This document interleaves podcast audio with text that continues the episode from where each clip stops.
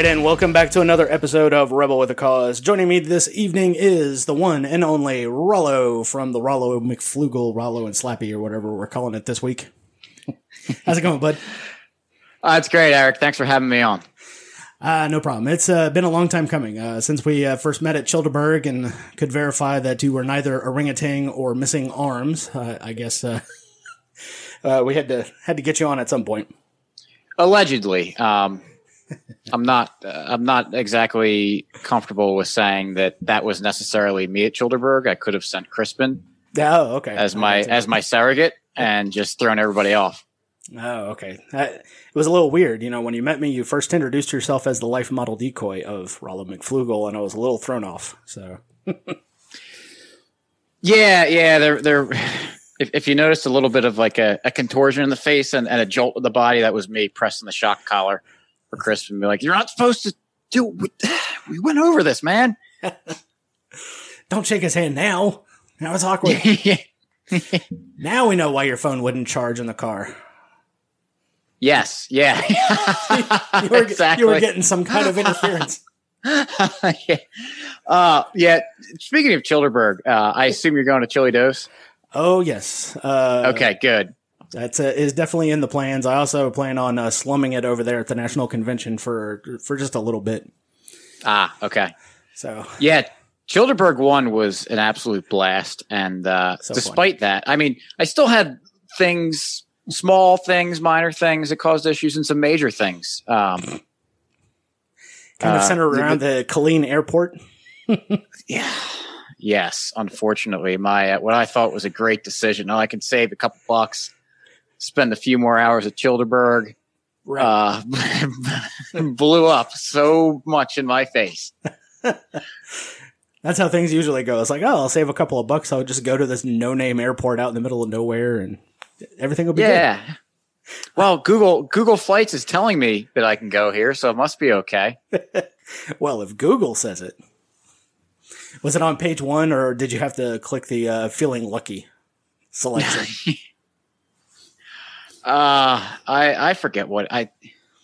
You know what it was? It was I wanted to not have to leave like really early Sunday morning, yeah, and I didn't want to have to have a you know four hour drive to Dallas or Austin or San Antonio. right. uh, because I didn't know what my uh, condition would be Sunday morning. That's very true. Uh, Saturday night was uh, was a little crazy. Yes, yes, and uh, I ended up being okay for the most part, so it didn't really matter. But I also just wanted to maximize my time at Childerberg, so I guess we're beating around the bush. I don't know. I'm sure we have basically the same listenership, but in case you want me, you want to go over this story of what happened? Uh, yeah, you go ahead and tell it. Okay, so I'm from the uh, Philadelphia area, and so I was trying to, I was booking flights and and uh, kind of knew I would have to rent a car to be able to drive from whatever airport I flew into. But Lake Buchanan in Texas is not between Dallas, Fort Worth, Houston, uh, San Antonio, and Austin. They're all reasonable drives within like four hours Right. and uh, but they, you know, I'm, I'm trying to keep the cost down for the flight and also uh, keep the drive down. Um, so I flew into, ended up flying into Austin and then made the drive. It was uh, maybe like two hours or so Yeah. to get from. Uh, and I flew in Friday night, no big deal, uh, and got there without incident, and had a great time at Childerberg. And then it was time to leave. And so what I thought I was being slick and smart and awesome was that instead I, I found a flight out of Killeen, Texas, uh, kind of mid to late afternoon, and that was only maybe about an hour drive from from where Childerberg was. And so I said, "Oh, this is great. I can get on this. It's got a layover in Dallas because it's a you know it's a small regional airport, and then Right. from Dallas to Philly, I'll be home. Uh, I don't know by eight o'clock at night. I think Yeah. Just, Philadelphia time. just in time to relax, maybe have a drink, Yeah. go to bed on time. You know. yep, and be at work one Monday morning, no problem. So uh, it's time to leave Childerberg. I uh, it was only I think the uh, me and the Peaceful Treason guys were the last people kind of kind of hanging out there. So I was able to hang out with them for a while. That was that was a lot of fun. And uh, and then I left, said my goodbyes, and, and made my way to the Killeen Airport. And Killeen is uh, it's it's only there because of Fort Hood. Pretty much. Yeah, and uh, I didn't know this. I just you know a little regional airport in a place I didn't know about. So I get there, and as I'm walking into the uh, to the front, I see on one of the TV screens behind uh, where the, the counters are with the, the people for the airlines uh, a map of the radar, and I see a whole lot of green, Never a yellow in there, Yeah. and then orange, and then red, just in a wave across the entire screen. And then I start as soon as I see that, I think I got like a notification for like a tornado warning on my phone. So I'm like, oh, okay. So uh, I kind of noticed, started hearing the conversations people were having with the person at the desk, and I got up there and I said, "Hey, I've got a flight in two hours or so." And they said, "Yeah, No, you don't. um, yeah, that's not happening. And I said, yeah, I kind of figured that. And I said, well, what, what can we, what can we do about it? I said, okay, well, we don't have any, uh, any flights tonight, unfortunately, because of this, because it's a really rinky dink airport. right. And, uh, apparently this storm was like a massive storm throughout all of Texas. Yeah. And so they uh, they say, all right, here's what we can do. Uh, the best we could do is a three o'clock flight out of here tomorrow. So I said, okay, it is what it is. Uh, so I uh, I get new I, I book a hotel room to stay in Killeen, and I and I find an Uber and I get in and uh, you know have a conversation with the driver. And since I'm going to be in Killeen for you know the next 24 hours, Right. I wanted to be like, I, I asked the drivers, okay, what's, uh, you know, I got to eat dinner and stuff. What's, uh, what's like a good place I can get the kind of the local fare here? And she goes, well, we have, uh, Buffalo Wild Wings, uh, a Tilted Kilt, and you don't want to go to, and she named some other generic restaurant. Like I said, oh no, where am I? You're in Strip Mall City, baby. Yeah.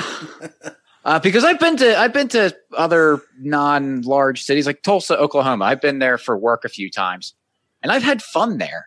Just traveling by myself, even a few times. Right. Found some good spots, and and so I can I can have fun basically in any city, any town. But um, there was nothing in Killeen, so I uh, I ended up just going across the uh, across the parking lot to a Holiday Inn, and uh, just sitting at the bar having a burger there because there's also this massive thunderstorm rolling around. I didn't have a car. I didn't want to be walking around and get caught in a tornado or anything. So not a big deal. I have to spend my Sunday night there. And uh, actually, I think I, uh, yeah, I ended up recording an, an episode of the Rollo and Slappy show that night. So I'm like, Slappy, I don't know what's going to happen tomorrow, but I'm going to be flying in. I think my I was supposed to be in Philly by like 11 o'clock at night, so Right. it wasn't really ideal. Not so we recorded the episode. Life was good. I go to the airport the next day, and uh, I walk up and and they say, "Well, that thunderstorm last night basically like." almost like knocked down the control tower in Dallas. Like they had massive damage there Yeah. and uh, and and everything was just like a mess in Texas. Like all the airports, nothing was was really happening well. And then they said, "Oh, by the way, um, all flights going into Philadelphia are basically canceled because they're having thunderstorms out there today too." So they say the best thing we can do for you is three o'clock tomorrow. Out of here. Like no. That's like their standard response for everything. yeah so so I, I happen to have my laptop with me and so i sat down there and pop it open and start looking for flights and they were right there was nothing out of texas so i start expanding my searches i start looking in like louisiana um, arkansas kind of area Yeah. Oklahoma. And i eventually found a flight uh, a direct flight. So it was actually uh, you know improvement out of st louis. Which is only Uh, like what 10, 11 hours away. Yeah, uh, if if you hit no traffic and or Yeah. you know going 100 miles an hour, and so I said it's at six o'clock the next morning, and so I you know I I search, well, how long is the drive is that? And it's like 12 hours or 11 hours, whatever it was. I said, well, uh, you know what? It's, uh, it's like 12 o'clock here or one o'clock here. I, I have time to do that. and so I walk up to the, the, desk again and I say, Hey, I found a flight. Uh, can you book me this, this flight number out of St. Louis? And she's like, well, we don't have a way to get you there. I said, yeah, I know. She goes, well, how are you going to get there? I said, well, I'm going to go walk over there and run a car. and she looks at me like I'm crazy. Yes. Justifiably. right. Um, and she goes, did you get a good night's sleep last night? I said, I did. She said, okay. So she booked me for a, uh, a flight and I walked over and uh, I start walking the first rental car thing, and I, am going for like the cheapest rental cars. I'm not trying to spend you right. know bajillion dollars on this unexpected part of the trip. Yeah, a Chevy every, Sonic every, will do. yes, well, every every car place is uh, is out of cars. Oh, except I finally. Yeah, it's a, it's a small airport too, yeah. and it's last minute.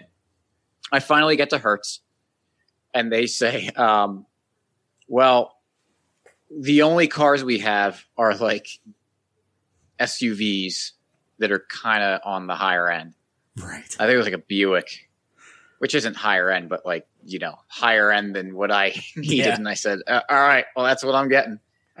And so I, uh, I drove, I left there at like one or two o'clock in the afternoon and made my way up to St. Louis. And it was, uh, you know, spirits were pretty good for a while. I was like, oh, I get to see Texas a little bit more than uh, than I ever have, and I'll drive through Dallas and, and see that, and right, even drive through Waco a little bit. And you know, I I love I, I can catch up on the eight billion podcasts I'm listening to, and um, man, that was uh, I I was about halfway through the trip, and I was like, I made a huge mistake but it was at the point where I was, you know, well, I can't turn around because then I got to go. Um, it doesn't make a difference at this point. Yeah. I might as well just yeah, keep might going. As well just keep going. And uh, actually, uh, I was starting to get worried because I didn't know how long I was able to like stay awake driving. Yeah. But I had been calling uh, American Airlines when I was still at Killeen before I went up and just talked to, to the, the person at the desk. And so they called me back. And um, I had remembered that there was a nine o'clock flight, us, the same flight, but at nine o'clock. And I said, Is there any way that we can change my flight to the nine o'clock one? and they said, Yeah, sure. So, and I could barely understand. Like, I had really, really bad reception. Yeah. It was like I was trying to like say the name, the number of the flight I had, and it was just they couldn't understand me. I couldn't understand them but finally got it through and made the change. So that was okay. But, um, you know, I, I got through Texas. Fortunately, the part of Oklahoma, I drove through like the southeast portion of Oklahoma. Yeah. Like up, uh, was it like 69 and 70, I think? Maybe. Yeah. So like that bottom corner of the pan part of the, of the Yes. Which, believe it or not, is pretty nice. Yeah, like it's kind of mountainy and has uh and has a lot of water, like lakes and rivers and everything. Yeah. So it wasn't like this what you would expect driving through Oklahoma, like the you know Dumb and Dumber when they uh, run yeah, out of like gas. Where just most of Oklahoma is like piss on a plate. There ain't nothing out there. yeah, but except for that far eastern corner. Yeah. But as soon as I I got into uh, Missouri uh, and got on uh, Interstate 44, yeah, not only so that is the southwest corner. I, I, learned way more about this the area of the country's roads and geography than I ever cared to learn about. but uh, firsthand knowledge, even. yeah. So Route 44, uh, or I I 44 cuts from the very south e- southwest part of Missouri, and just in a straight line, almost dead straight line, goes to St. Louis. Right. More like on the east side of the state. And when I was making my way into Missouri on the 44, that's also when it got dark out. and so for the basically second half of the trip, I drove in a straight line in the dark and I saw yeah. nothing. Yeah. And the only thing that was on the road was other 18 wheelers that, you know, that's what kept me from going insane was that every you know minute to three minutes, I'd turn on my turn signal to pass an 18 wheeler and get back. And then Yeah. I would stop. I was, uh, you know, since I had a little bit more time since I, I changed my flight to nine o'clock, I said, oh, you know what? I can, I can stop at some rest stops and get some sleep. So I won't be absolutely delirious and in danger of falling asleep at the wheel. Uh, I am used to, uh, the East, Eastern seaboard megalopolis Right. uh, rest stops where there's like a lot of people and they're big and there's like you know restaurants in those places and even the small ones even the small ones are kind of like lit up and nice and everything not in missouri No, these were just like terrifying uh, you're gonna get murdered here places there so the one where i f- maybe a toilet and a vending machine and two Yes. other cars, and you know there's uh, dudes. Uh, creepy, angling- creepy cars. Yeah. Like, and uh, so I just I, I, oh I have to try to get to some sleep. So I uh, I pulled up right in front, right where the doors was, right underneath a light.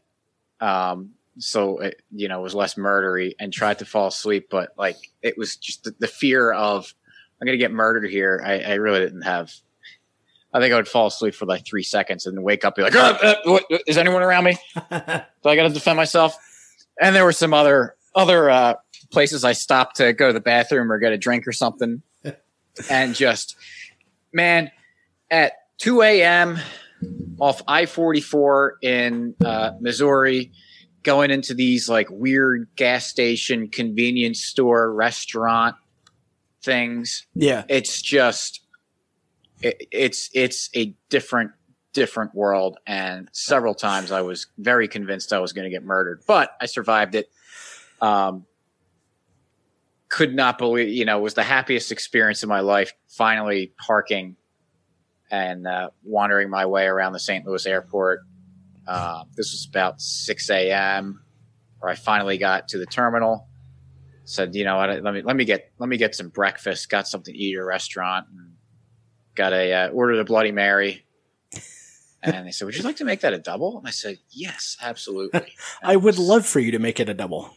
Yeah, could you make it a like a quadruple, maybe, please? Throw a couple of strips of bacon in there just because.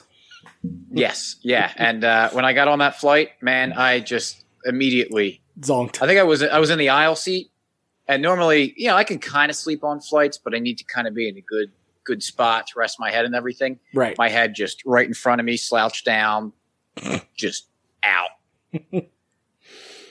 so that was my uh that was the very painful if you thought the story of it was painful, just imagine the because it, it ended up getting stretched out. The, the I think it was like 14 hour drive is Yeah. what it ended up being. yeah, something crazy. Uh 800 miles and just whoa, I am not doing that again. and Killeen is now the worst place in the world to me. and that's why I did it because I could not like I understood that this was not going to be a good necessarily a good ride, but the idea of spending another night in Killeen was just it just wasn't on the table. yeah, that's uh, it's always going to be crazy, especially in when you're traveling like that, and something comes up, and you know for a fact that it's just going to suck. Yeah, yeah, like you know the stories where like you hear um like the superhuman feats of strength where it's like a 110 pound woman like lifts a car to save her child. Right. That's basically what happened with me saying like, yeah, I'm taking, I'm doing this trip. I can make it. Yeah, I, I will do whatever it takes to just have Killeen in my rearview mirror and never ever go back there again. Well, hopefully during uh, Childerberg Dose, you don't fly into Killeen or anywhere around Colleen. you just No, make it to I- Austin, and then that's good. I will, I will sooner uh, ride my tractor all the way Oh, than good. fly in or out of uh, Killeen. Yes, and we got a tractor reference. That's awesome. Of course, of course.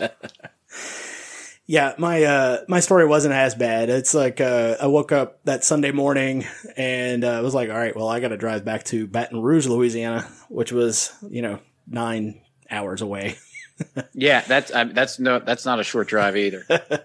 So What I- about uh th- Go ahead. Sorry. Uh, I was just gonna say, yeah, it wasn't quite as bad as driving through Missouri in the middle of the night, but it's like, uh, you know, all the rain that you were getting, we got like as soon as I pulled up in my driveway. So okay. I had Yeah. just beat it. but yeah, Uh, but uh, was, was it like a Theodore from Crowd Crowd Funded Government had like an enormous drive? Someone else did too. Yeah. Uh, Um, Theodore was kind of fun. That Sunday morning, I'm like in the middle of trying to make coffee, and he like gets out of his car, he stretches for a second, gets back in his car, and then takes off. And we're like, did he even not like say goodbye or anything? He drive. the Irish exit. yeah, he drove around the park for a little bit, came back, and he goes, "It's been a pleasure, gentlemen." And then he took off again to drive back up to Chicago. And we were like, "All right, that was kind of weird, but okay." Maybe he was just lucky to be alive because uh, we had threatened to give him a Viking funeral. I think at one point. Oh yeah, we were making. Uh, were you there Friday night? Um, no, I had got there Okay. like the Saturday, like early Saturday morning. Okay, there were there were maybe half a dozen of us there Saturday night, and all you know liquored up, just sitting in the dark around a, a picnic table in the middle of this. I had no idea what that place looked like until Saturday morning when it was light out. Yeah, Um, I had like saw a few pictures on like the uh, the Parks and Rec uh, website. I was like, oh yeah, I guess that'll be kind of cool. Yeah, but we're all sitting there like the first time we're meeting most of each other, Right. and and we're we're sitting there making fun of crowd Theodore, the crowd of fun and government, because he's like the status there, Yeah. and like coming up with all sorts of like ways that we're going to murder him. like right, and he's sitting right there with us. Yeah, blatant violations of Like the the- non-aggression principle. Notwithstanding. it's like the poor guy. Because it's always like you know you're, you're meeting new people and they're libertarians and, and you know libertarians we certainly have our uh, our stereotypes for For good reasons. maybe not yeah maybe not being the the the most normal of people and here True. this poor guy just drove you know however far away in the dark with you know a lake behind with no one else in the area and just having a bunch of you know self-proclaimed anarchists talking about all the different ways that we're gonna just like Just murder. lock him in a yeah lock him in a well yeah there's many things like run him over with cars Yeah. uh, I think we're gonna lock him in a cage and put him on a on one of the air mattresses and just push him out into the lake. Just- Yeah. And then But- someone brought up Viking funeral where we are going to shoot flaming Yes. arrows at him. And we are like, like Right, guys, we don't even have a bow and arrow to even do that. So well, you know, we're we'll we'll figure things out. We're all industrious people. yeah. But I the main reason I wanted I, I brought him up is because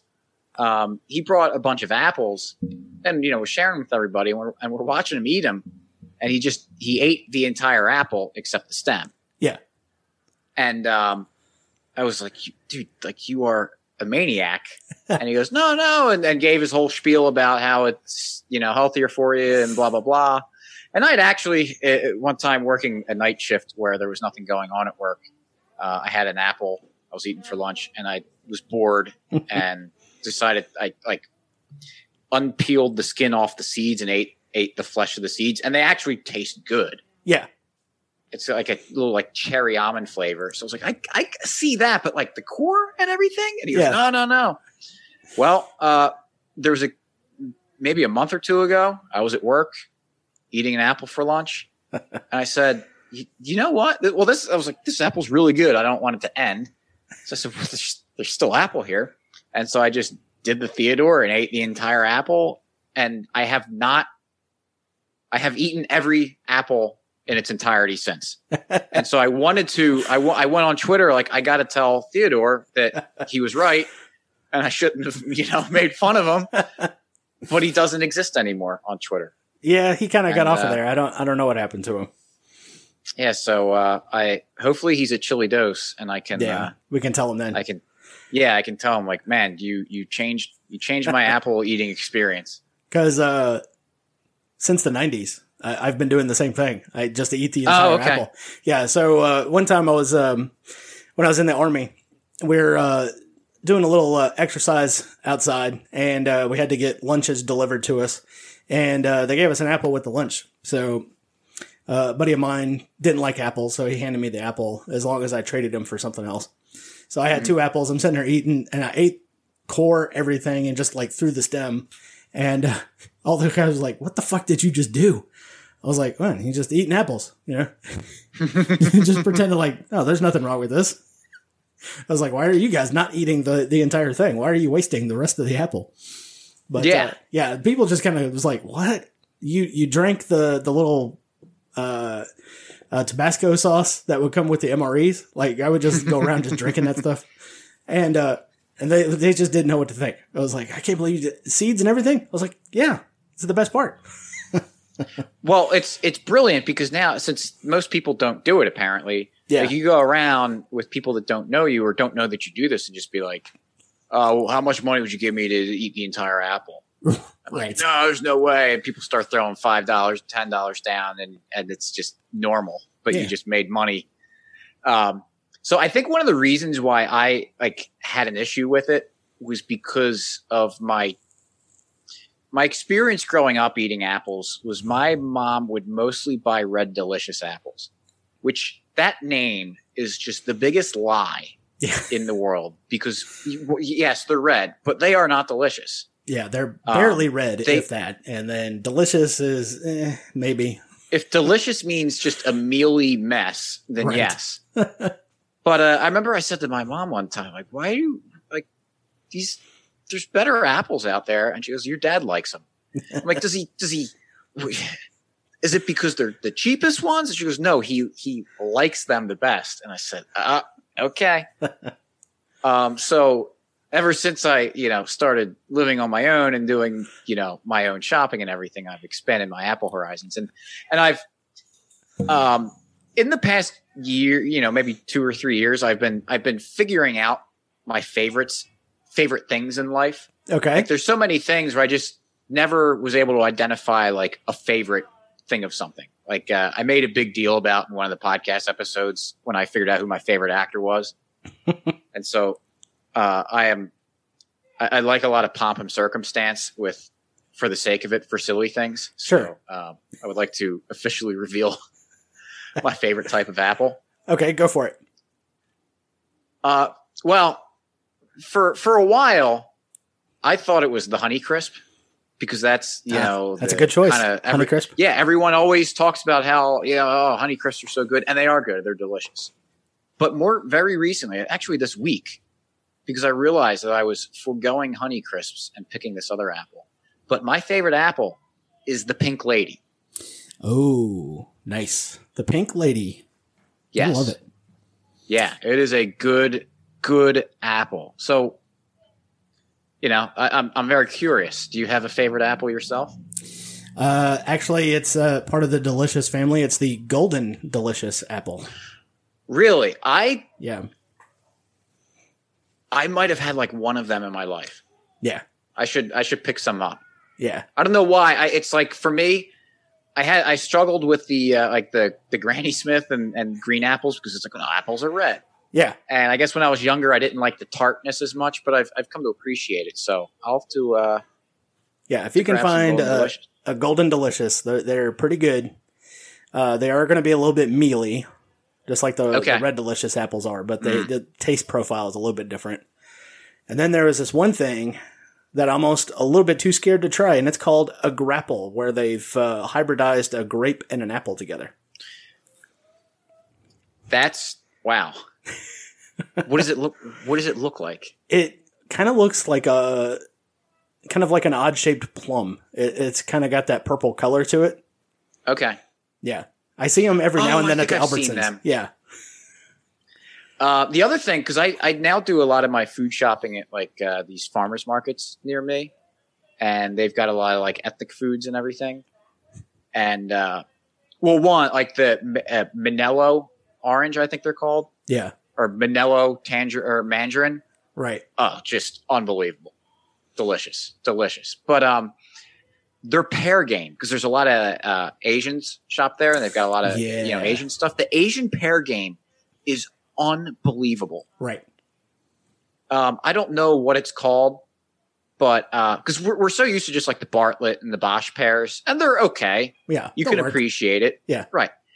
But like, man, a whole nother world. Uh, again, I don't know what it's called, but it's just this big round, almost circle, and it's kind of like a, uh slightly brownish yellow, Okay. and it is just the crispest, juiciest like thing.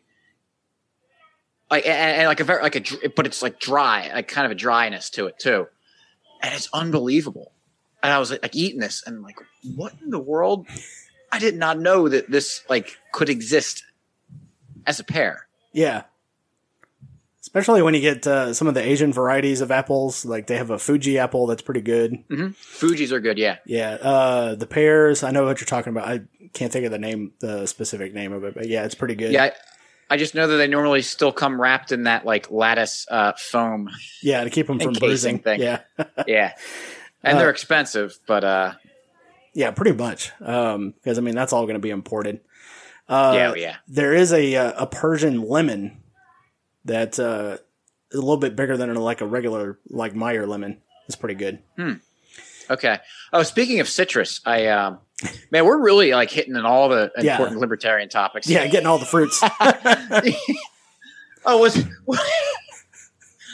you know? Oh, Rollo's on the show. I, I bet it's going to be dominated by Bitcoin. right. No, it's it's about uh, Asian pears. I just discovered it, and what's my favorite apple?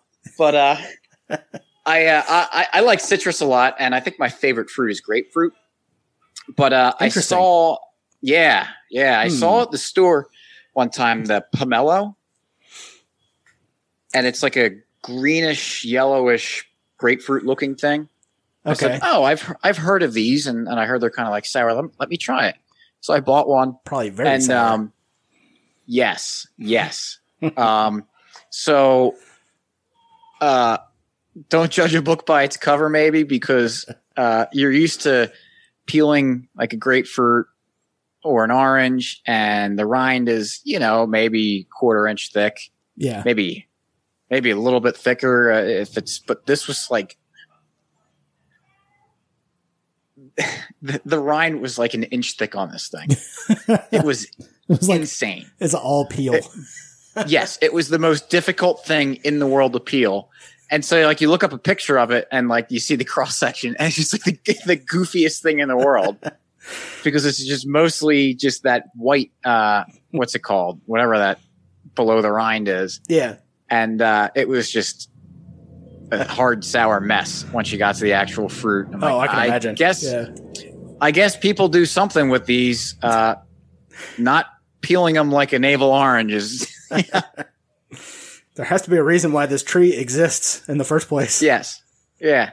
You would think like an ancient man like a thousand years ago would just like try to chop into one of these. It's like this is bullshit. Burn that tree down and make sure it doesn't propagate. Yeah, it's like I've got I've got you know oranges, is- many different kinds of oranges available. I've got Right. uh, grapefruits. I've even got lemons and limes that I can I can I can chow down on. But Yeah. pomelos, man, just what is there's it's not worth it. Slash and burn that entire forest. We don't need this. Fu- Future No, generations prob- aren't going to want this either. Yeah, I should actually like look it up and see what they're actually used because I'm sure they're useful for something. I mean, they were selling them for money at a store. so presumably I was not the only person to buy one. Yeah, there has to be some kind of use case. Uh, down here in Louisiana, we actually have a special kind of uh, citrus called a satsuma, which is a little bit of a different form of a mandarin orange, and they are delicious. Really. Yeah, Um, pretty good. oh, another kind of orange. Uh, it begins with a C. Uh, Katarina or something. Sounds something familiar. like that. Yeah, something like that. But those those are delicious oranges. And then uh, you know, I got into the blood orange game a little bit too, and that's that's also very good. Yeah, it's kind of off-putting when you cut it open and it's just all that red. and you're like, "What? Oh, it's a blood orange. That's why." Oh, I murdered it. Oh, it's a fruit. It's just a fruit. Nobody cares. Well, be careful. I'm sure there's some people. Actually, did you ever see the video of the uh, the people um, uh, mourning the loss of the trees? Oh, I can only imagine that it was uh, as crazy as some of the is what I'm imagining. You know, people getting around and you know screaming, crying, and Yes, it- Everything it's, else. It's like a clip on YouTube that's from like some documentary, and you like you hear the narrator, and it's like the kind of the y- y- PBS kind of special from the early '90s kind of vibe to it, and it's Oh, like nice. an, and we go to the you know the tree people in the forest and they show these people like kind of not like super hippie looking Yeah. but you know the kind you kind of know what their deal is when you see them and they're kind of like sitting sitting just in the middle of the forest some of them are kind of rocking and then it just it just cuts to this woman and she goes something like i want i am here because we want to mourn the loss of all the trees and we are very sorry for what we have done to you and she just like, starts to like the crying hyperventilating Oh God. you see all these other people like you know hugging themselves and each other and just you know just crying and wailing over all of the, the, the you know the things that have happened to the trees and it's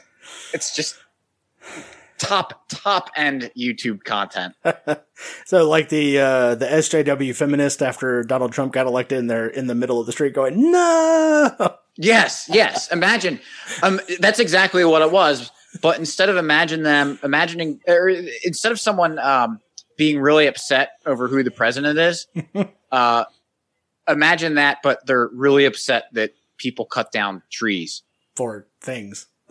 right and then you got to think which which one's stupider to lose your mind over and i'm not sure the answer I'm at a quandary. I don't, I don't know.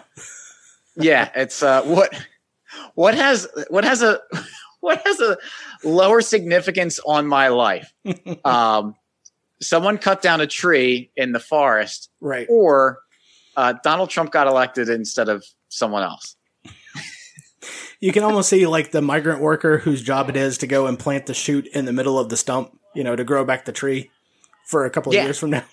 And he's looking over at all the white people like screaming and wailing and gnashing of teeth. And was like, what, what's wrong with the gring- gringos over there?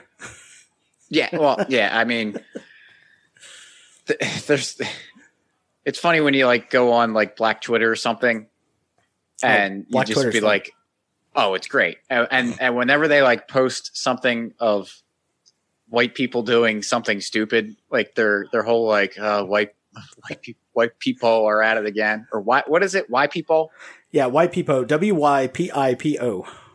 yeah and it's Yeah. just like you look and and you first be like whoa no and you and you're like ah yeah yeah, Yeah, i can't I i, was like, can't yeah. defend this one You got me. I got to wear this.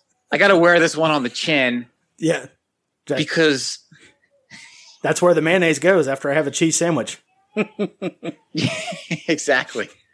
And it's like, man, you just ah, you're ruining, you're ruining this for us. Like all, the- what?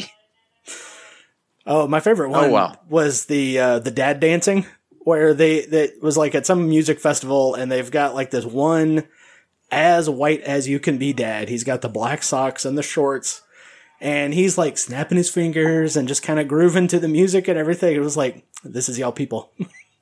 Yeah, and you're like, well, uh, It's like he's having a fun. Yeah. He's having a great time. Leave him alone. Yeah, he's a well, dork.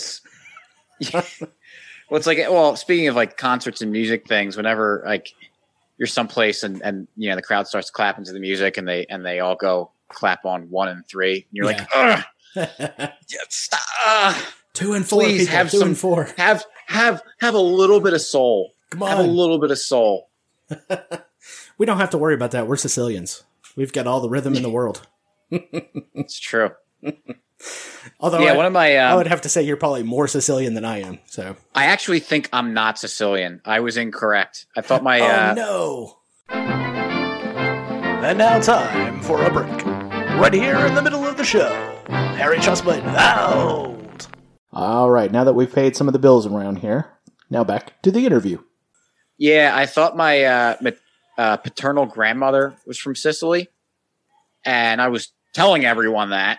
And then, like, of course, I get an email from my dad being like, "Oh, I have all these uh, a lot of family history stuff. I just I just came across." All right, Rollo Warren was- coming at us. And he goes, "Yeah, okay, so great. Um, you know, send it over." And he goes, "Yeah, uh, you know, grandmom's from uh, uh some information um from her from being uh from uh, now I'm forgetting where uh she's from, but it was not Sicily." I was like, "Oh, no. she's not from Sicily? No. Who who was was that from from mom's side of the family?" I was like, "I don't think so." I'm like, "Oh, I just must have made that up." But uh Oh, I think we may have touched on the uh, title of this episode, Rollo 1 10 24th Sicilian. yeah. yeah, there's a good chance, good chance that, you know, some Sicilian blood has, you know, crossed my path at one point. So I should be able to claim it. Yeah. I, I sweated on you at uh, Childerberg, so maybe that counts for something. I don't know. I'm only a quarter myself. I mean, as if you couldn't tell with the red hair and the white skin. well, I've got some northern Italian. My my maternal grandfather, his family's from the more northern area of Italy, so it's there's a fair. He was a fair skinned fella. Yeah, northern Italy is it's almost like the really southern part of Germany. I mean, they eat sausages up there. Right. It's it's really crazy. yeah, it, well, it's amazing like how different culturally that country is because when you when the average person thinks of Italian, they think of one thing, but you can go across that entire country and it can it can be wildly different. And it's not a big country. No. No. It's uh it's fairly small. And then even by the time you get down to sicily there's like so much greek and northern african influence in there. I mean they're basically you know barely european at that point. Right. Which is which is why it's so funny to like for when we get categorized as who we are and it's like oh well yeah. you're you know your family is from europe and so you're just like a white person. And so like there's a tendency to, to act like well you're well you're like um, yeah i'm italian and polish mostly italian. It's like, well you're you're basically that's like the same thing. You're european. It's that's I was like no, crazy different. no.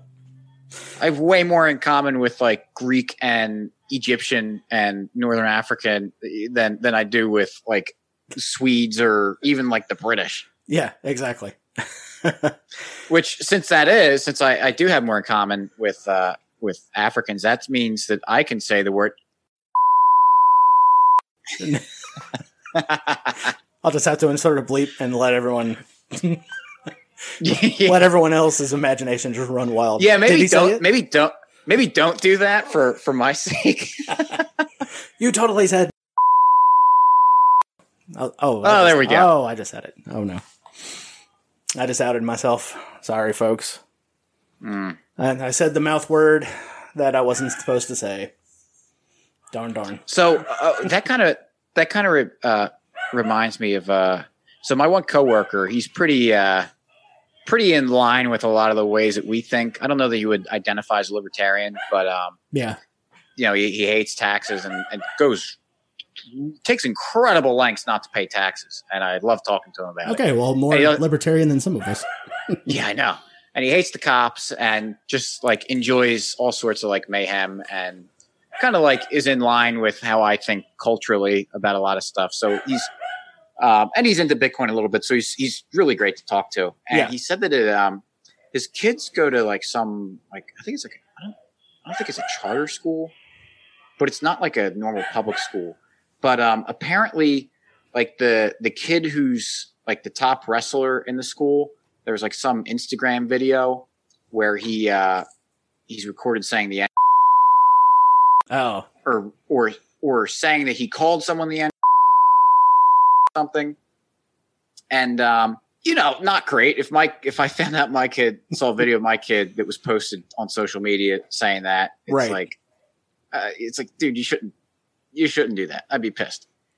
Um, and and I, I would understand the school being upset, especially if it was at a school event and they could, you know, he's representative of the school and he's saying this. It, it doesn't reflect well. So I would expect the school would have some sort of consequences for the student for that. And apparently they did, but um, it wasn't enough for a lot of parents in the school apparently there are like a bunch of parents going on this uh like crusade to just like ruin this kid. Apparently he's got like a, a scholarship for wrestling to some college and they're trying to like figure out what college he's going to so they can contact the college oh, and man. everything.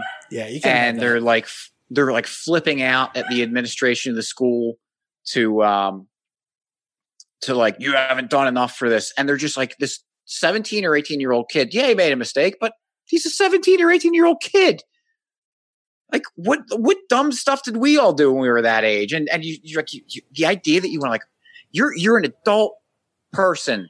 You're probably between the age of like 35 and 55. the parents at this school and you have children and you're trying to destroy this kid's life because he said a he said a mean word to someone. Right. Which he probably Like- instantly regretted after saying. Yeah, I mean, once it came out, he was probably pretty embarrassed, and he probably learned his lesson right there. And um, you know, it just creates this uh, like so many. Like, I feel bad for these kids at this school. Right. It, Um, it's terrible. I mean, you're going to go after a teenager who's going to be dumb because that's what teenagers are. Uh, going to say something it, like we said, you know, probably instantly regretted it after he said it. He knows that, you know, people are coming after him over it. Uh, there's no point in to continue going after him over it. Yeah, it's, and, and it's it just dumb. it just it just sends so many bad signals to these kids like uh uh because i guarantee you if if he went up and and punched the kid in the face that he called the n word then the parents would not have been making uh the big deal about it as they are now but it's like Right. well what what's worse Now, I would say the violence is probably a, a tick worse, you know, just a little Right. bit. Yeah. and it's like it's and and it's it's it's acting like the kid who who he called it i don't even know if he called it to the kid's face or not who knows Yeah. Uh, but it's like it's telling like, is this kid did he get harmed by it? Was he upset by it? I mean, there might be this like off, some off chance that his you know his father or like some relative was like involved was murdered by a racist or something and got lynched, and so this like that actually would have a, a, a big effect on him. I really doubt it Right. but you know we can we can imagine that being a case where it's like all right well this is a little bit you know it can have a little bit more seriousness but my coworker made a great point about it and he goes what he was like i would love to be able to like litigate this this thing um, between these two kids and sit them down and um, say to the you know the quote victim to be like all right um, what do you think that you're owed out of this um, you know, do you need compensation for this? Um, do you need counseling? Because if you need counseling, if if you're mentally harmed or emotionally harmed by this, then it, it would make sense that the kid who called you that name should pay for your for your counseling. Right. Um, and when you put it in that context and in that way, to being like, oh, someone called you a mean name, do you need to go see a shrink for a while and have the, the guy who called you that name pay for it? Like, I'm pretty sure 99.999% of people will be like, yeah, nah, I'm good. Uh, maybe buy me an ice cream cone and we'll call, we'll call it even. Can he just say, I'm But it- sorry? Which Yeah, but- pretty much how they would handle it. Right. But I think if you put if for people that like get upset over this kind of thing, like especially if it happened to them, like make them do that. Make them sit down with the other person and have some some person be the arbitrator and be like, "All right, explain to me how you were harmed and what you believe you deserve from this other person as restitution for that." And especially if it's like a, a 17 or 18 year old kid, be like, oh, well, he's going to pay for you to go to uh, counseling for eight weeks between six o'clock and eight o'clock every Friday night. Oh, good. You I- I just think gave him the- more assignments to do. Yeah, I think the pain and suffering associated will go away with it real quick. And the other thing too is that if if this happened and like none of the parents or no adults found out about it, but the kid the kid who got called the name found out about it, Right. well, you know what I think would be pretty good is that it's probably going to motivate him the next time they wrestle to uh to to want to beat him yeah. have a chip on his shoulder so that when when he can he can put him down and beat him in the match and stand up and say, you know, it's the only worst thing than being an N word is getting your butt handed to you by by one, right. Exactly. and like that kind of settles it a little bit better. Yeah. Heck, I, I I don't condone violence, but I think it would. It's a much better thing if if someone called someone a name like that, he just got punched in the teeth for it. Yeah. Pretty much. I think that would be a, a, a much better outcome than what these parents are doing now. Because if Mike, again, if if I had a kid and he came home with a bloody lip and everything, I say, "Oh, what happened?" And he goes, "I got punched in the face." Why'd you get punched in the face? Oh, because I called someone the N word. Yeah. Like, well, all right, sounds like you're not going to do that again, right? no. yeah, like Yeah, the, there's one thing that uh, Jordan Peterson did talk about. It's like, uh, well, the reason why uh, you know, men don't really like to to get you know vocally uh, abusive with each other is because there's a real chance that one of you will die. you know, right. you know, great violence can happen at at a, at a drop of a hat. So we we tend to be kind of nice to each other. Hmm. Well, it's uh, it's my grandma. Speaking of, of going back to the Italians, my grandmother, when she was a, a girl, there was someone in her in her school that would just like bully her all the time. Ah, And um, and there was one day she said they're she's walking home from school on the trolley tracks, and this girl was was picking on her again, and she called her a dirty dago, uh oh. and she said that was it, and she said I beat the tar out of her, and uh, and she never gave her a problem again, and actually was nice to her after that, and they got along a lot better. Uh, so Yeah, you'll You know, actually find that those- a lot with the uh, with the bully relationship. The moment the bully gets stood up to, then he's kind of nice to him afterwards. You know, they're Well, maybe what- not going to be the best of friends, but you know, at least uh, all right, I kind of respect you now. Well, that's what my like my grandfather um, would tell the stories all the time when he was a kid growing up, and he had a you know he'd have beef with another kid, and they and they'd fight, and then after the fight was over, they'd shake hands and become friends. Yep. And I'm not saying that like because I hate the people that go like, oh, problem with these kids is they don't get hit anymore. Like I, I, I'm not saying that violence is is a is a great answer for stuff, Right. but I will say it's a lot better solution. I'd rather have that world than the world we have now with words are worse than getting punched in the face and people have uh, like start hyperventilating not even if they're the one that got called the bad word but just Yeah. that they know it happened and oh, I can't believe this this even happened this is this is the worst thing in the world like that's just poison and and and we're going to reap the uh reap the fruits of that uh, of those seeds that they've been planting. Just like uh, it was funny. I was talking to a coworker today about um, we started talking about the elections and stuff, and I kind of just said started talking about voting and um, you know kind of my libertarian things, and we kind of got onto the the topic of school and everything, and and how in some of these like inner cities and and bad districts that you know the kids don't care right? the parents don't care and you know no one knows how to read and everything and it's like oh what are we going to do here and um, you know because i made the comment like you know this should all be private there should be no public schools i was just kind of uh, i don't normally kind of do the anarchist thing or like the hardcore libertarian thing when i but but for the most part people know what i think there and i was just trying to you know have have have some fun and and my audience there I know them well enough that they're not going to get upset or offended by anything I say like that. So I, I can kind of be more open like that. Yeah, you know what you And, can um, and can't get away with. Pretty much. Right, right, right. And so, um, like that, my one coworker was like, "Well, you know, how are we going to, you know, how are we going to like educate these kids and everything?" And uh, because no one like they don't know how to read and and they're you know failing at math and and the parents don't know anything. It's like, don't you realize that that is the product of the system Yeah. that you are advocating for right now? It's and, and I I was because she was complaining that like you know the United States is so far behind with math and kids are going to school and they're not able to read or write and it's like the uh, you know back a hundred years ago when they were you know developing the Prussian model for American school system they were like explicitly talking about how they want to just create factory workers who know how to do enough math and how to read enough to be able to like perform their factory jobs Yeah. but not enough to really actually think critically yeah. and I'm like, this is, and she goes, well, I don't think that's what I'm like, no, no, no, no. This is what they were, there's, there's no denying this is what they were trying to do.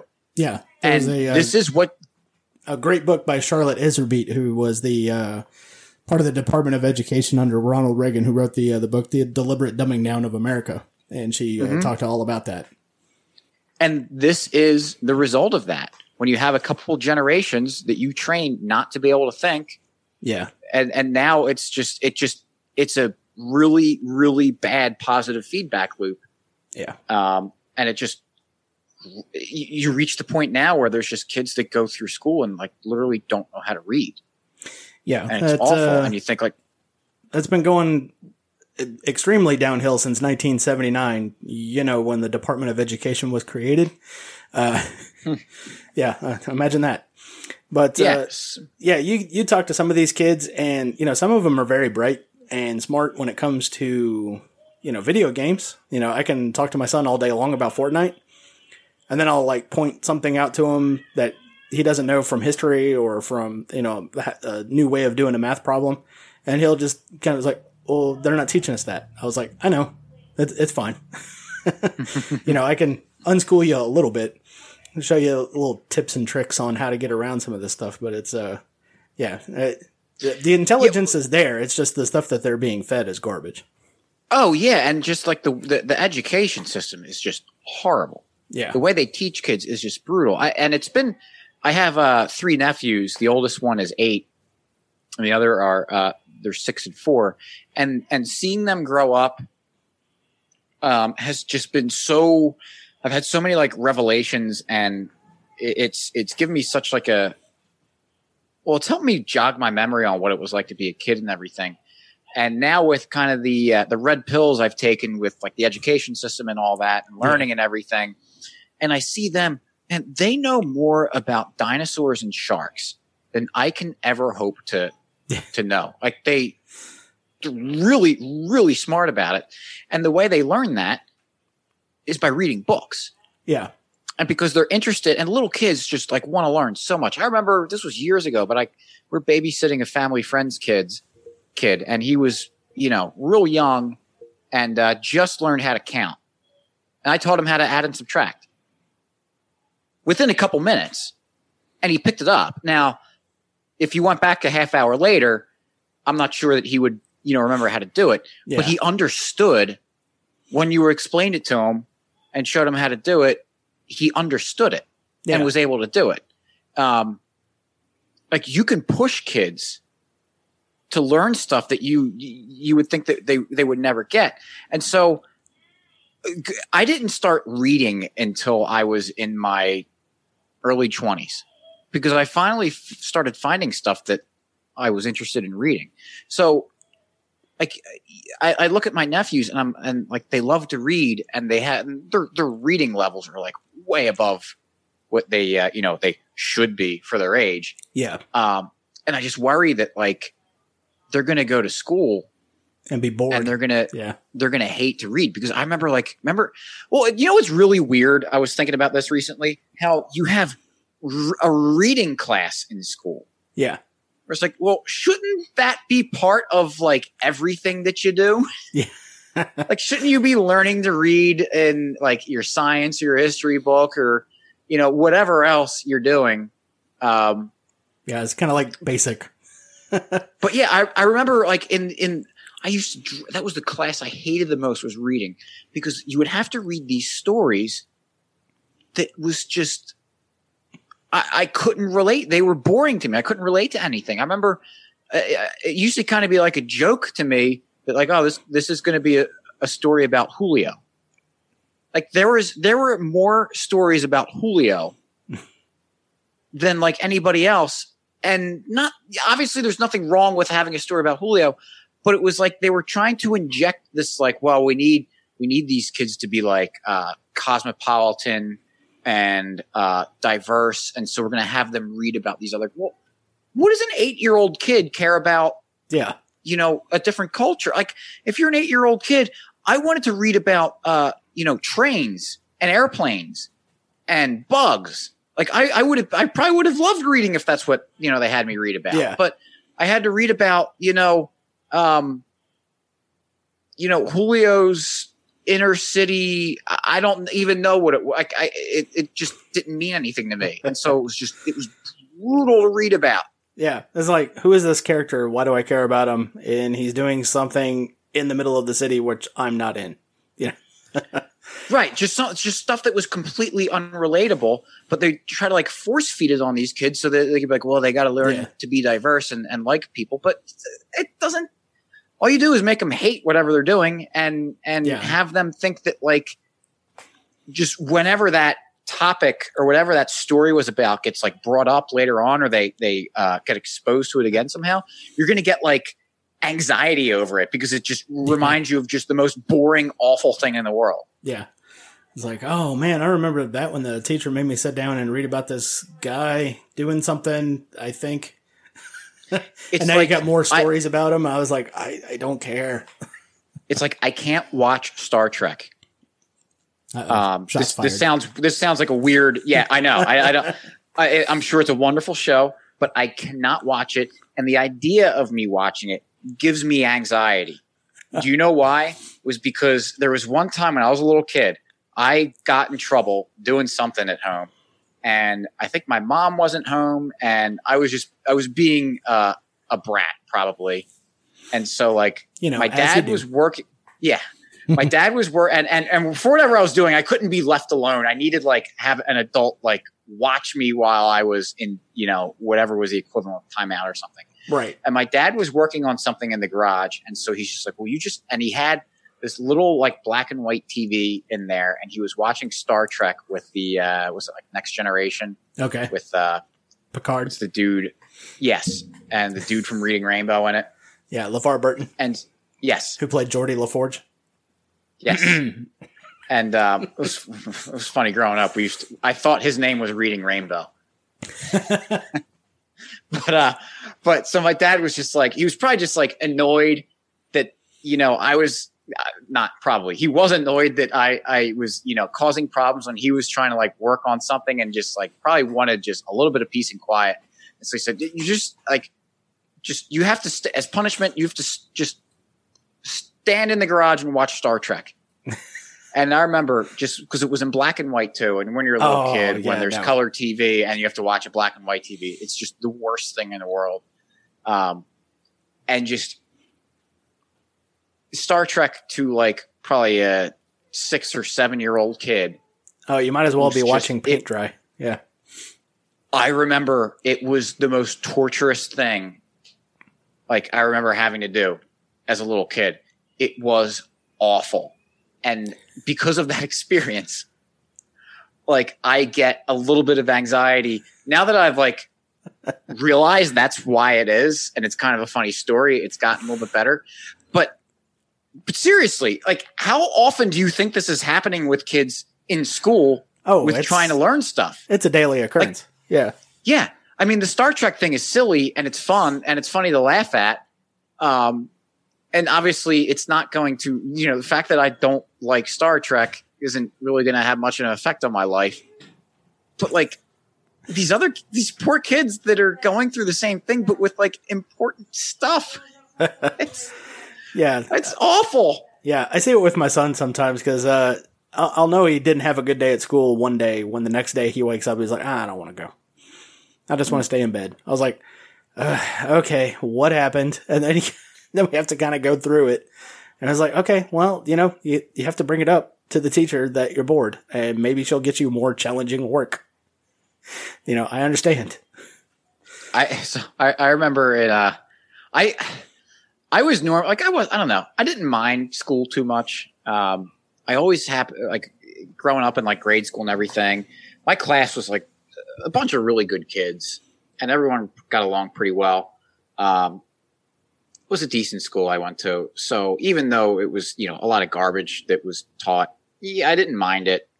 Um, and it didn't I didn't get so brainwashed that I wasn't able to you know, erase it to the point I do now. But um, I didn't really mind school that much. Um, man, I just completely lost track of where I was. This is you know this this is the the the gods of libertarianism giving me payback. You just you just you just didn't like criticize the Prussian school model. yeah, You're complimenting it, so we're just going to erase your memory of what you were just trying to talk about. instant mind wipe. Oh, I, I remember now. But um, Good. Yeah, so I remember like I didn't for a long time I didn't really have to study. I was able to just like, all right, because they're teaching you're 30 kids in the classroom, you have to teach everyone. Yeah. Try to get everyone to basically understand most of what you're you're doing. So, you know, I you know, I would pay attention. I was I was a quiet kid, good kid. So I sat there and paid attention and got it. Uh, but I kind of always knew that like maybe don't say that you're bored because you may not like the consequences of it. And I remember in eighth grade, Yeah. one of my friends complained to his mom that he was bored in class. And so his mom told the teacher. And so the, the teacher just gave him like additional work. Yeah. That's pretty much Like he had to do all the normal stuff, but then he had to do a bunch more work. And it's like, well, no, that's like, and that's horrible because it doesn't mean like it, it what that the, the teacher thinks that I'm bored means that I'm done with my busy work. I need more busy work. That the idea of not being bored means that you just have more busy work to do Yeah. like that's and that mindset that you have instead of like well we need to challenge him with something different like no wonder like it's so bad the, the teachers are just like just have wildly horrible like perceptions of what's going on and how to deal with that stuff. A market distortion, if you will. yeah yeah. Yes. Believe it or not a completely uh, socialist and uh, school system would create market distortions. And and the private version of the school system is pretty much what we call private is pretty much a fascist system. So uh, you know market distortions abound Yeah. believe it or not Exactly. But yeah, I had the similar thing in math class. I would get so bored with the stuff and uh, made the mistake once of telling the teacher I was bored. And then all of a sudden, the workbook came out and photocopies were made. oh, and I was like, no, no, no, no, no. I'm bored because we're learning addition and I know how to do this.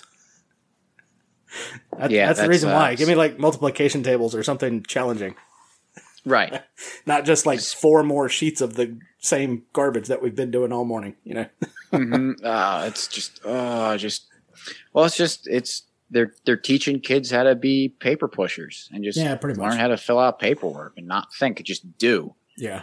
uh speaking of workbooks and and horrible things in school did you have the reader readers writers notebook Uh, I'll have to think back. I because that was I like the most kind of yeah, I kind of remember this thing where there was like a paragraph on one page, and then the second page adjacent to it, you had to fill out like questions, and they were all essay questions. You couldn't like it was no multiple choice or anything like that. yeah Is that kind of what I you're talking about? Yeah, yeah, it was all like written. Th- you had to like write down stuff, and um, and even though you probably had to write like like two sentences, it was just like the most. Dre- I remember it was the most dreadful thing in the world. Oh yeah, Um, and I remember it was like an oversized book too, yeah, and so it just like didn't fit in the desk well, and then, like you had to bring it home in your school bag. It was just awkward and annoying. Just everything about it was so bad, and that actually. That reminds me of a story. I remember I was in fifth grade, and um, like I did well in school, but for his like I, I was I was a real idiot sometimes and like didn't didn't realize what I was like doing. And uh, I remember at the we're doing something about um I forget what the exercise was, but it was about like weird kind of words. And at the bottom of it, it said like write down a bunch of like weird words, and by weird they meant like the way that you're you pronounce them versus how they're spelled. yeah. Um, So like baloney and kernel. Sure. Yes. Yeah. Yeah. Like that. Yeah. And that's what, you know, um, everyone else in the class understood it as, but not me. Um, I thought, you know, okay, well, what's, let me find some weird words. And, uh, the dictionary is a huge book of so many words. And I knew that like I go around the dictionary and just see all these wild and crazy words that I don't, you know, I don't know what they are.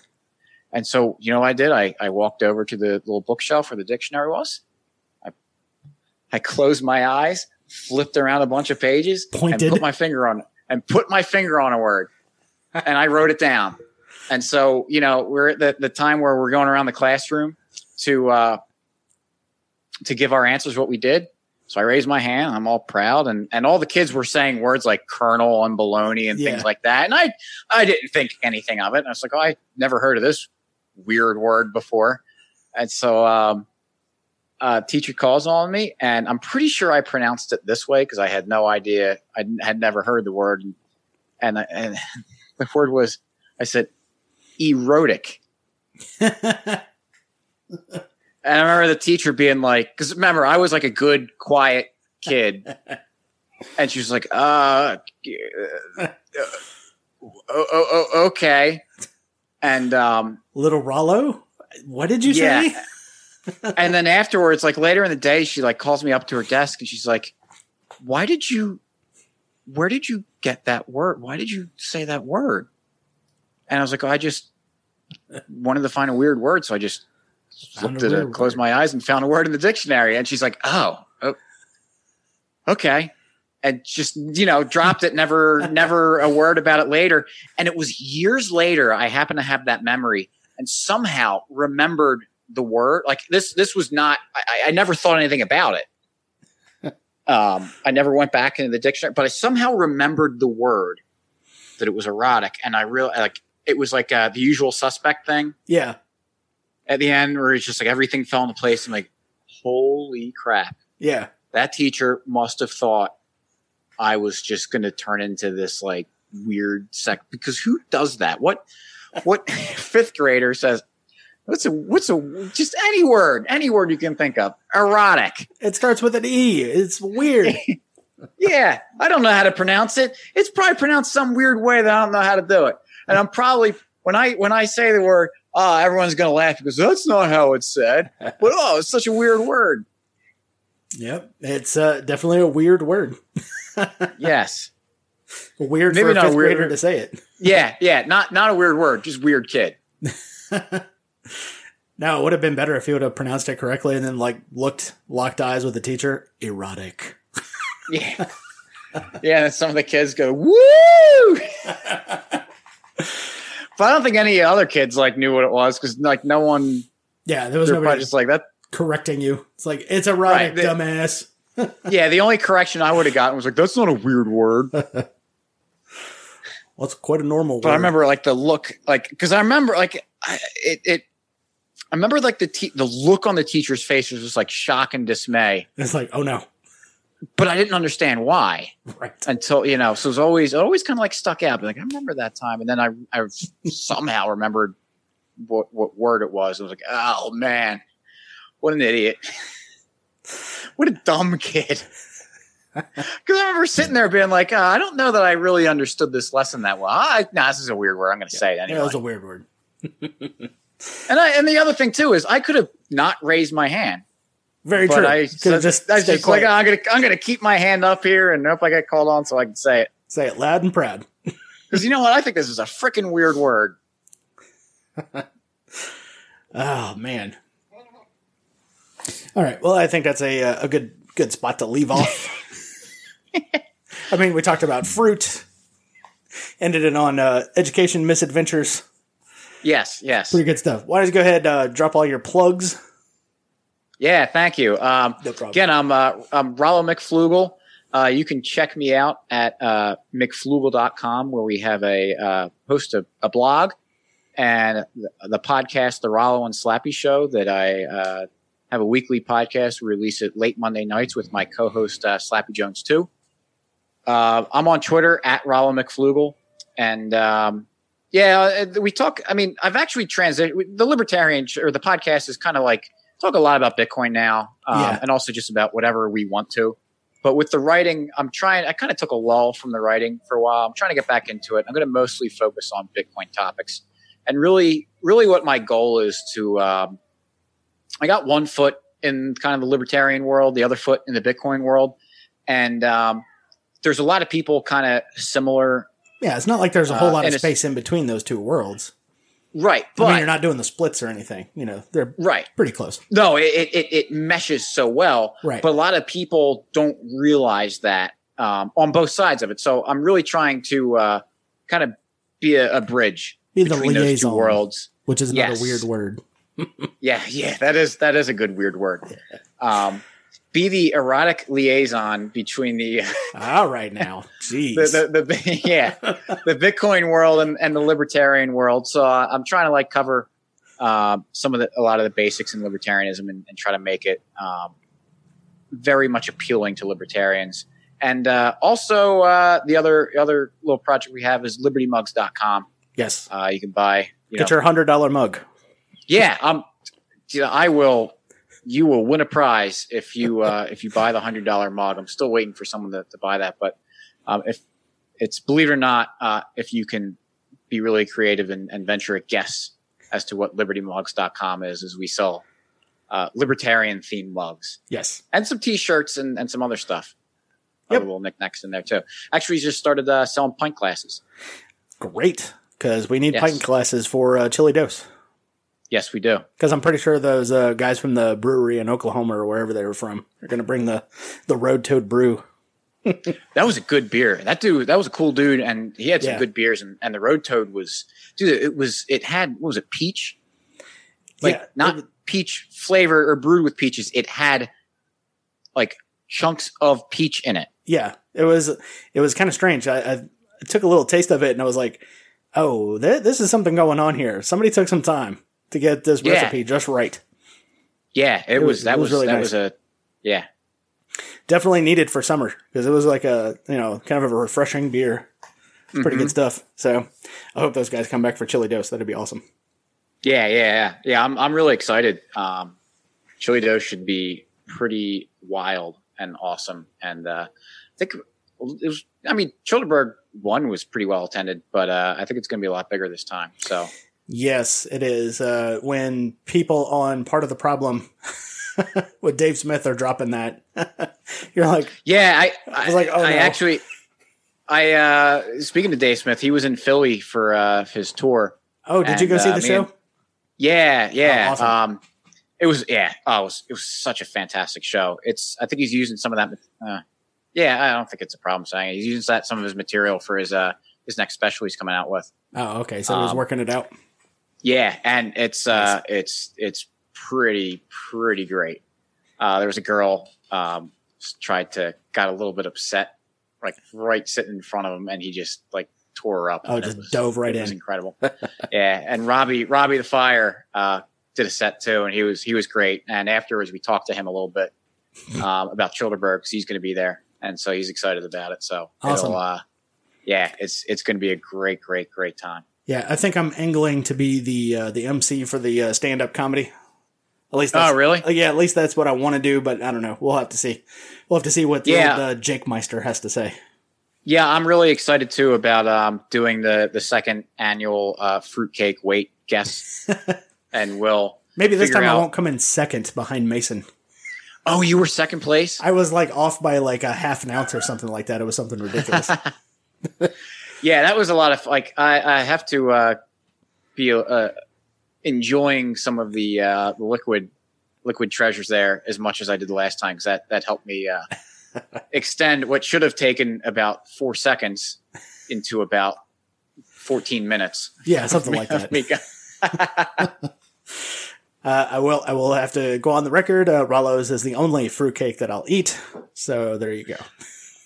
That thank you. And you know what? Everyone makes fun of me like because I have my you know my little brand things and, and fruitcakes when I talk about fruitcake, and that is I legitimately love fruitcake, and everyone makes fun of fruitcake. And I brought fruitcake down to Childerberg, and I don't- people. uh, I don't think you brought any back.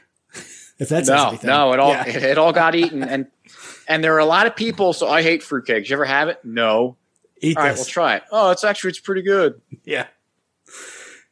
Of course, it could have been the amount of alcohol. We're like looking for stuff to help sober us up. It was like, oh, that's a bread. Yeah, there was there was there was no other food. You're all going to starve to death if you didn't eat fruitcake. exactly. Calorie dense though, so I mean it Yeah, is great exactly. survival food. yeah. doesn't need to be refrigerated. I actually um, still have fruitcake sitting on my counter that I made uh, this Christmas. One is supposed to go to uh, Greg. Um, you know, uh, not Greg M on Twitter. Yeah. Yeah. Yeah, uh, I forgot it the last. Uh, we do a, a little uh, Bitcoin and Liberty meetup around where I live, and he shows up a lot. And I was supposed to give him it to him, but I forgot it. So actually, we're meeting tomorrow. I don't know if he's going, but I will have to remember to to bring that fruitcake with me. So Yeah. Well, Um, don't forget.